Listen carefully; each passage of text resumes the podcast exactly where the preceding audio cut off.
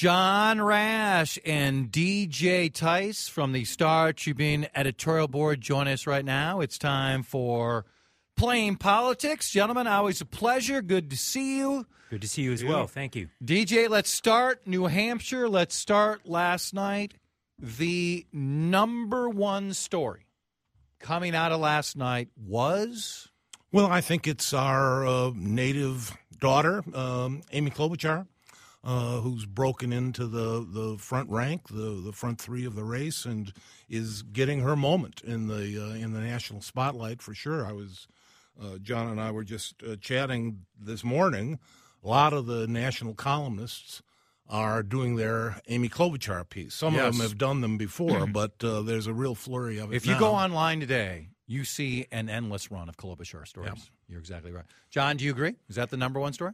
Yes, related, the collapse of the Joe Biden and Elizabeth Warren campaigns at minimum in New Hampshire. And I think, well, certainly there's been a lot of appropriate attention paid to Vice President Biden and his struggles. You know, when you're the inevitable candidate, it depends on winning and winning big, and instead he's losing and losing big. Yep. Fourth in Iowa, fifth in New Hampshire, and he has pivoted toward South Carolina and a base of voters that he thinks will put him back in the race. Less discussed, but perhaps more consequential in the campaign, is the collapse of Elizabeth Warren's numbers. Yeah. she was a front runner, if you remember, during the summer. It was kind of her summer, right? I mean, she mm-hmm. she emerged and and for an extended period of time, she had a sizable lead on Bernie. Absolutely, let alone Vice President Biden and many others who are in the race at this point. And there's not a natural geographic region that she can now turn to or a demographic she can turn to. Yep. And I think most tellingly, just above the Massachusetts border, the state, of course, where she represents the United States Senate, is where the bulk of the population of New Hampshire lives. And they soundly rejected her, didn't make her first, second, or third in hardly any of those cities or counties. So those who knew her best, because if you live there, you generally have Massachusetts media that comes over Sure. in terms of Boston television and radio. They decided not to vote for her. So I think she has the campaign that is most endangered right now. Certainly, Vice President Biden's isn't healthy either. I would uh, I would just add to that. I think that w- what is most important about the Warren aspect of this is that that's the one piece of the race that's gaining some clarity. Yeah. that has some clarity. You're right. Bernie is going to be the progressive standard bearer. Yep. He's got that lane locked up. On the other side, the moderate side, it's more of a jumble than ever. Yep. With Biden falling, Klobuchar rising, and and Bloomberg waiting in the wings And Buttigieg, right? and Buttigieg, of course. Yeah, Yeah. I mean he's emerged as the the moderate front runner. You'd Yep. have to say, uh, but he's got plenty of company. And uh, who is going to emerge there to Yep. really uh, be the alternative to Sanders is anything but clear, and may not be clear for quite a while. Indeed, there are eerie echoes, I would say, DJ and, and Chad, to 2016 for the Republicans, where they were quite concerned at the start. Certainly, they've coalesced around President Trump now, but around candidate Trump, they were quite concerned that they had too many candidates splitting the anti Trump vote, and this muddled middle for the Democrats is doing, in a way, the same thing in that they feel they can't coalesce around a candidate right now who would, would be able to blunt Bernie Sanders' rise with the decline of Elizabeth Warren's poll numbers. So I think that you're going to hear a lot in the next fortnight about the fortitude of the party itself, how they're able to maybe come around Mike Bloomberg as an example, or Amy Klobuchar at this point. And again, you both mentioned it right here. There's actually a dual front runner in Pete Buttigieg, Yeah. and you know he won the Iowa caucus, at least we think so, and came a close second in the New Hampshire primary. So he's not going away anytime soon. Either. Yeah, and as you two gentlemen know, just to remind folks, Bernie Sanders in 2016 won New Hampshire by 22 points over a heavyweight camping, candidate, Hillary Clinton, the the the inevitable candidate who became the candidate. So yes, it's a win for Bernie, but someone said, "Wait a sec, why why is this so short uh, and so narrow compared to last time?" So let me ask you this both, and I'll start with you, Doug. CBS exit poll suggested that 50% of the voters had decided their selection in the last two, three days. What does that say about the field when people are that close to the election itself and still haven't decided who they're picking? Well, it, it says it's a crowded field and that they don't know a lot about these candidates, uh, other than Biden and Bernie. Uh, you know, who've uh, who've been around for a while. Uh, they're getting to know these folks. Uh, I think Bernie, the, the, exit polling that I saw, uh, Bernie was the favorite of people who had made their yeah, decision a by, while ago, by quite a bit and the other folks were, you know, sort of sorting themselves out uh, uh, in the last couple of days. I, what I do think is clear is people know what lane they're in, and you know, if you yes. were a party boss in the old smoke-filled room, you'd look at those results and say, well, you know, upwards of sixty percent of the vote is going to one of the moderates. Mm-hmm. So, in that sense, these results are not great for the progressive wing. Uh, not great for Bernie, who he got like 60% of the vote in New Hampshire four years ago. Yeah, uh, he, he didn't even get close to thirty. Yeah, uh, and the moderate wing is is clearly got the majority. So you'd say, well, we got to sort this out, get behind our strongest moderate candidate, and and you know charge forward. But that's that's their challenge now. I concur with DJ, and I think that is their challenge. And yet, as just mentioned, there aren't any candidates who immediately will leave the race, and indeed if you look at Senator Klobuchar and Mayor Buttigieg, they have momentum at this point, and they have every reason and every resource at this point to move on, especially Amy Klobuchar, who has rising poll numbers and rising fundraising in order to be able to compete in Nevada and, and South Carolina. And again, you have Mayor Bloomberg looming, looking to get into Super Tuesday, where one third of all delegates will yep. be awarded. And this is just in a few weeks, including the primary here in Minnesota. So you know, if he's ever going to have a shot, it's going to be that day, and it's rarely that specific in presidential nomination contests.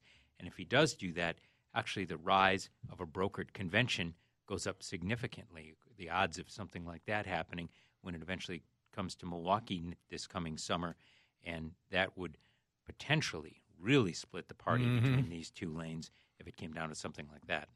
So let's talk about the African American vote, and and this is what Joe Biden now, Doug, is really relying on in South Carolina. That let's just be honest, the, the demographics of Iowa and New Hampshire are primarily white, and when you go to South Carolina, Nevada, and many of the states um, on Super Tuesday, it's more reflective of the rest of the country. It's more reflective of the totality sure. of, of Democrats. Biden is flailing. He is struggling. He had another poor debate. If Biden starts to lose, some of the African American support. How does Klobuchar jump in? How does Buttigieg jump in? How does Bernie jump in? What do they need to do to show African Americans, guess what? Biden's not going to win this race. You need to come to your senses on that, and you need to realize I'm the one who's best there to represent you in, in, in multiple yeah. issues that you, you agree with me on? Well, I think they they need to um, try to use economic issues and and appeal sure. to the, the, the, black community as uh, you know on the whole uh, uh, in need of a uh, of a boost economically and some change economically reform there. Probably share some of the uh, sense that the economy's rigged in favor of the rich, mm-hmm. which is a big theme, obviously, for Bernie, but it's a little bit of a theme for, for all of them. I think all those candidates, though, they have a more of a, a kind of cultural problem, just uh, kind of speaking the language, which is what Biden has, I think, that helps him uh, connect, and it, it's what Hillary had, what the Clintons had, partly because they were Southerners. Yep. But some of it just is literally being able to uh, to sound right, to talk to people in a way that makes them feel that you understand them. As as Klobuchar put it the other night, you know that that I get you, yeah. I, I know you, and I think that's what they they need to work on. I think Klobuchar is sensitive to that need, whether she can pull that off, and of course things like her record as a prosecutor. Well, I was going to go there. Uh, is uh, is going to come up in that connection as as some of those same or similar problems have come up for Buttigieg uh, and the police and, and mm-hmm. those kinds of problems uh, in uh, in his city. John, I think it's very valid myself, right? Um, we're talking about the death of Tyesha Edwards, which was an enormous story in this state 18 years ago. And now individuals, civil rights activists, and attorneys calling for a further investigation and, and the uh, guilty verdict against Myon Burrell. What was known at the time what role Klobuchar played, what she should have done, and she's saying, kind of a standard Amy Klobuchar, you know, I'm all for re-examining this, but when she's trying to show herself to African American voters, and this issue is going to be out there, uh, I'll be curious if she feels like that's a good enough answer, just to say I'm calling for an investigation. If she needs to be more about more specific about what she did or didn't do when she was Hennepin County prosecutor. Well, she's smart on the facts of the matter in the first place, which is the most profound issue. Is this young man in jail wrongly? And that, that is the sole issue that should be adjudicated at this point. And she's smart not to double down on what has happened and to say that she's open into looking into this. And she also says that he's been convicted twice under, you know, a, a different Hennepin County attorney as well. But I think it's indicative how, as you and DJ mentioned, each of the candidates in the moderate lane – have a challenge with African American voters. And for her, it's this case that you're talking about. For Mayor Buttigieg, it was police community relations in South Bend, Indiana. And now for Mayor Bloomberg, it is the stop and frisk policy in the tape that he's had on. Although, quite interestingly, a recent poll revealed that there were a significant number of African Americans who had begun to transfer their support from Vice President Biden to Mayor Bloomberg, partly with the recognition that they believe perhaps that he is the candidate best able best able to beat President Trump in the general election, yep. which for so many Democrats and certainly the constituencies that we're talking about here, that still remains the number one issue.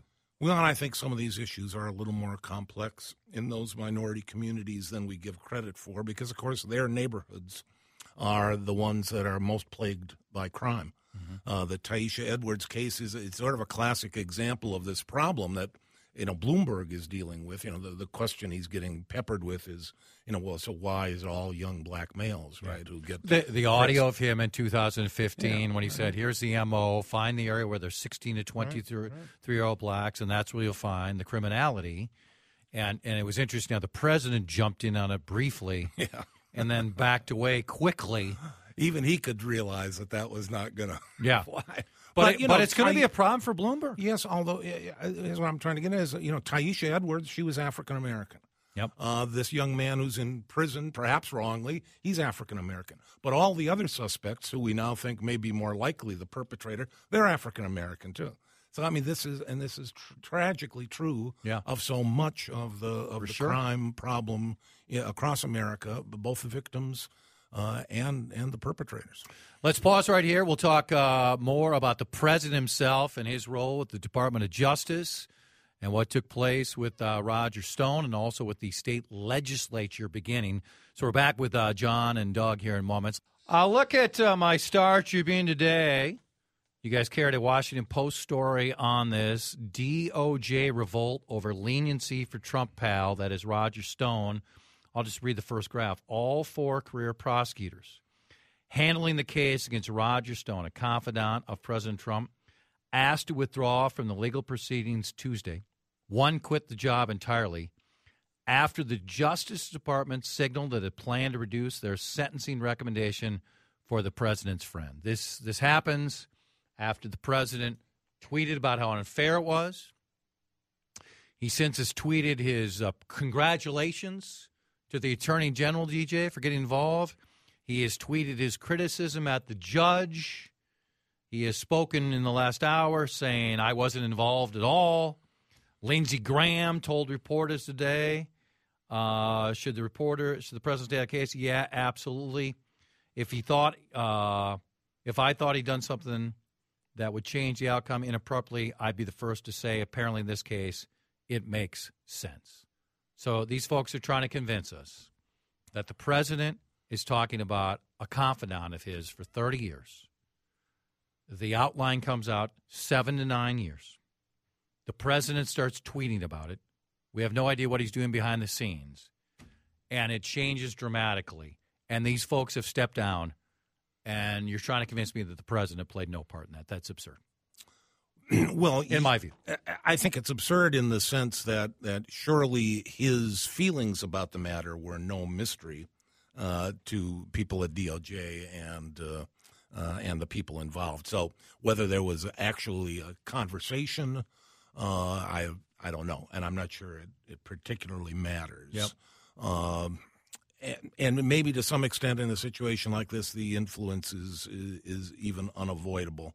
Uh, what I don't have a great sense of, uh, frankly, is comparing the recommended sentence here to what is normal, if there is any normal. Yeah. You know, for this the, for these kinds of charges uh, and so on. I don't have a good sense of that, so so I won't um, uh, comment on it. I will just say this that you know, and we were just kind of talking about prosecutors and the fact that they can get things wrong, and I don't mean that they got the conviction wrong here or anything, but prosecutors are awesomely powerful in our society. It is the most unchecked and arbitrary uh, power that's wielded by any public official. And so I'm never entirely uh, upset to see them getting some scrutiny uh, because, you know, not most defendants don't have friends in high places.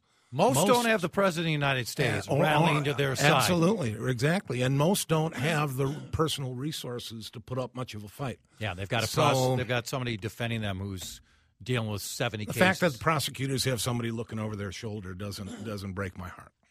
John, Several months ago on Playing Politics, the three of us were talking about whether Speaker Pelosi wanted to bring impeachment hearings to the House of Representatives. And one of the dynamics that made her more reluctant than perhaps some initially thought was that she didn't want him to be impeached and then acquitted and then have an unrepentant president for the rest of his term, be it up until next January or for the next nearly five years at this point. And this seems to be what we have at this point because not only was he tweeting about the case, he, as you mentioned, congratulated the attorney general in terms of his involvement.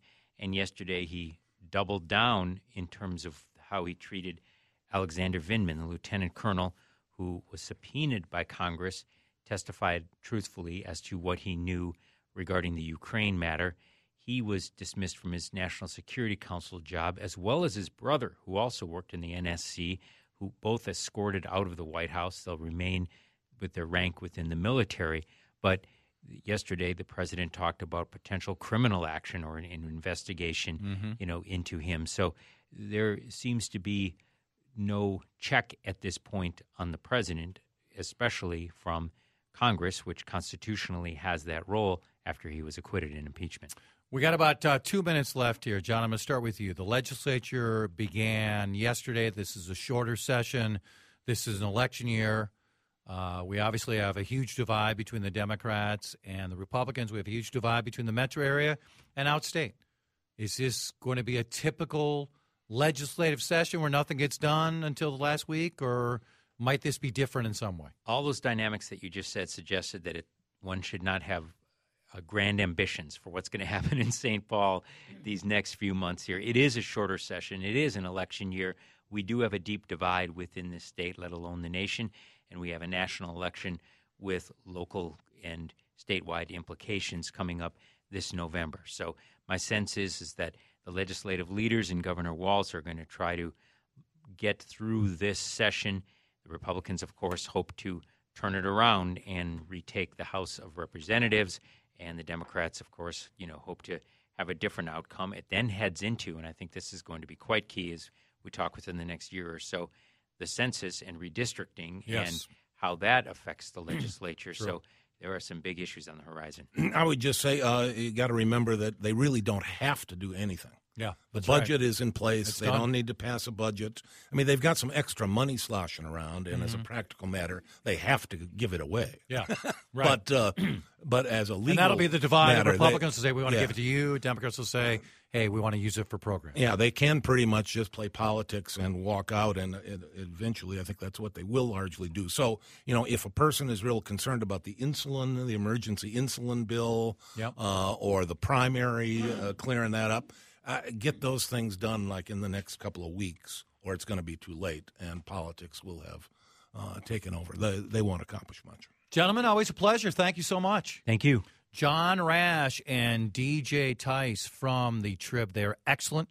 They normally with us at 135. I greatly appreciate their flexibility today to join us at 235.